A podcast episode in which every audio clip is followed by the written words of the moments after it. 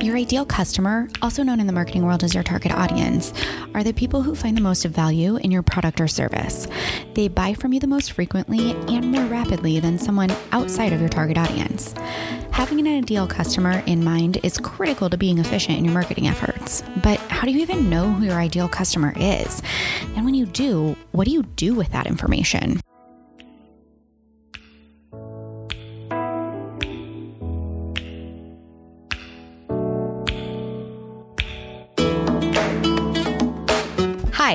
And welcome to Startup Marketing, the podcast created with female founders in mind. I'm Caitlin Pyatt, owner of Authentic Branding and Marketing, and I'm a marketing coach who teaches female startups how to brand, market, and grow their small businesses. I spent 10 years working in the corporate world before starting Authentic, and no matter where I'm working, I love branding and marketing. And now I'm here to break down my exact blueprint to starting a business, branding it, and marketing it for growth. Together, we can build something crazy successful. Let's get started. Hi, and welcome to episode three of Startup Marketing. Today, we're going to talk about your ideal customer, also known as your target audience in the marketing world. Your ideal customer is exactly what it sounds like. They're the people who you know your product or service is the best fit for. They will find the most value in your product or service. When you've got your story and your why down and you're ready to start building your brand, having an ideal customer is important because it helps you narrow your focus. You cannot be all things to all people, so you're going to want to choose a group to focus on. It will also help you build key messages, which we'll get to in the next episode. Ideally, you'll be able to niche down as much as possible. For example, instead of focusing on just small businesses, I focus on women owned small businesses. I have an even smaller niche that I can speak directly to called the mompreneur. Jury's still out on whether or not I actually like that term, but it's used to describe women who are moms that found businesses. So I guess that makes me a mompreneur too. The more you can niche down your audience, the easier it will be to speak to them and for them to relate to you. I can relate to the moms out there who want to start their own businesses because they want to be able to spend more time with their families, and they can relate to me. So they make a natural target audience for me. I also have an ideal customer who's a woman that's starting her own business, a little bit broader than the mompreneur, and an ideal customer of a woman who owns her own business already, but still needs a brand or wants to refine her brand, which is even broader still than the previous two ideal customers. When you have an ideal customer in mind, you can make your marketing efforts more effective and focused. I'll say it again you cannot be all things to all people. Speaking directly to an ideal customer saves you money and increases your sales because they're the people who can and will buy the most rapidly from you. That also means your marketing efforts are less expensive. And we all know that we feel really good about anything that helps us be the most efficient with our dollars. As a business owner, if you have a niche ideal customer in mind, it also makes your job a hundred times easier as you're building your business because you don't have to recreate your marketing and business materials for several different audiences. You can spend your time creating high quality sales and marketing materials specifically for those two or three ideal customers. Now, we're going to dive into some of the really technical details of what you do with your ideal customers. In the marketing world, you use your ideal customers to build these things we call personas. I don't know why, but I get super nerdy about personas. I mean, I'm super nerdy about marketing in general, but I find personas to be really interesting to create. And yes, I do realize at some point I have to stop telling you that today's topic is my favorite thing to do in marketing. Personas are simply fictional characters that represent two to three broad groups of ideal customers you've put together. Typically, you're going to have two to three ideal customers you serve. This gives you some flexibility within the framework of those customers. For example, if your ideal customer is someone who is 25 to 35 years old, you know everyone in that age group isn't exactly the same.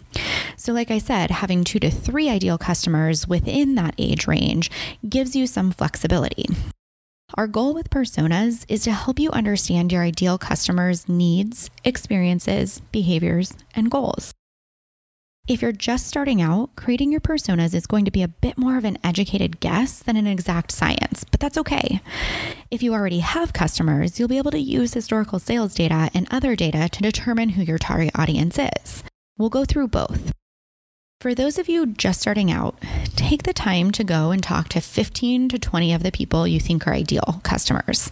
This was advice that was given to me by my business coach when I was building Authentic, and it helped me a ton. You'll learn a lot and likely gain the insights you need that either confirm or help you shift your ideal audience. Or if you're like me, you'll find that you're talking to the right people, but their needs are different than you anticipated. And you'll be able to shift your product or service offering as you work toward your launch to best serve them. For those of you who have a business or have customers already, you can use a lot of things to base your personas on. Take a look at the people who are currently buying from you. What do they have in common? If you have a website, use Google Analytics and Google Search Console, both free tools to see who visits your website, how often they access your website, where they live, and get some general demographic information about them. You also have access to talk to those customers. Send an email to them and ask them a little bit about themselves. Talk to them if you interact with them face to face. There's a lot of ways you can gather this information if you've currently got customers. Once you have the information on your ideal customer pulled together, you can start creating those personas.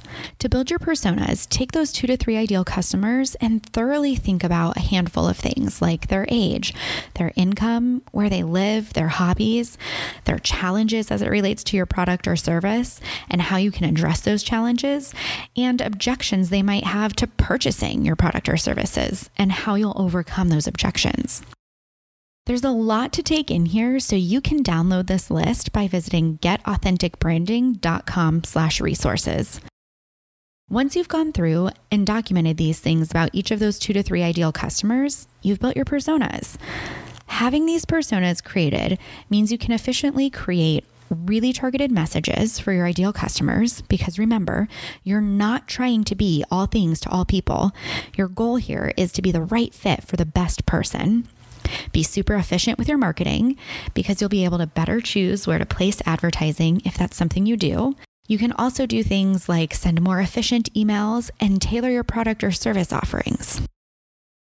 Knowing your ideal customer and creating personas is another building block to your brand. It's going to help you keep your product and service offerings manageable and scalable. It's also going to help you be really efficient when you're creating those marketing materials. For example, if you own a boutique, your personas will drive decisions like the types of products you choose to stock in your storefront. If you run a fitness program, you're going to be able to make better decisions about the types of workouts you want to offer and things like maybe how long they are. For me, my three personas, the mompreneur, the women startups, and the woman owned small businesses, drive the type of content I put on this podcast and in my social channels. They also influenced my product offerings. When I first started building Authentic, I had this vision of being able to offer my marketing knowledge in the form of someone who did marketing for small businesses. But as I talked to women business owners, I quickly realized that idea was not scalable. The women I talked to definitely wanted someone to do that, but not at a price point that was realistic for me to take on that type of effort. Buried within those conversations, though, was this idea that they'd be more than happy to do their marketing themselves because they were used to sort of having to bootstrap things or um, take on tasks that were maybe outside of their comfort zone, but they just wish they had someone other than Google to teach them how to do it well. And they'd have no problem paying for something like that. Thus, the idea of becoming a marketing coach was born, and how I shaped and changed my focus for authentic. If today's episode feels a little bit like a combination of marketing and business, then it's really starting to make sense. Marketing and business should really go hand in hand because each one influences the other. So often, business owners treat marketing and branding as something completely separate from the number side of their business. But as you can see, the business side of things greatly influences the marketing side and vice versa. Good personas will be based on solid business research. So, your assignment today is to start doing the research. Identify those two to three ideal customers. Use the tools and the resources that you have available to you, or seek out people who you think fit those ideal customers and start gathering the information you need so you can build your personas. Of course, I'm always an email or a DM away to help you. Together, we can build something crazy successful. So get in touch with me via my website, getauthenticbranding.com. And of course, don't forget to subscribe, rate, and review my podcast to help other women like you find it. See you next time.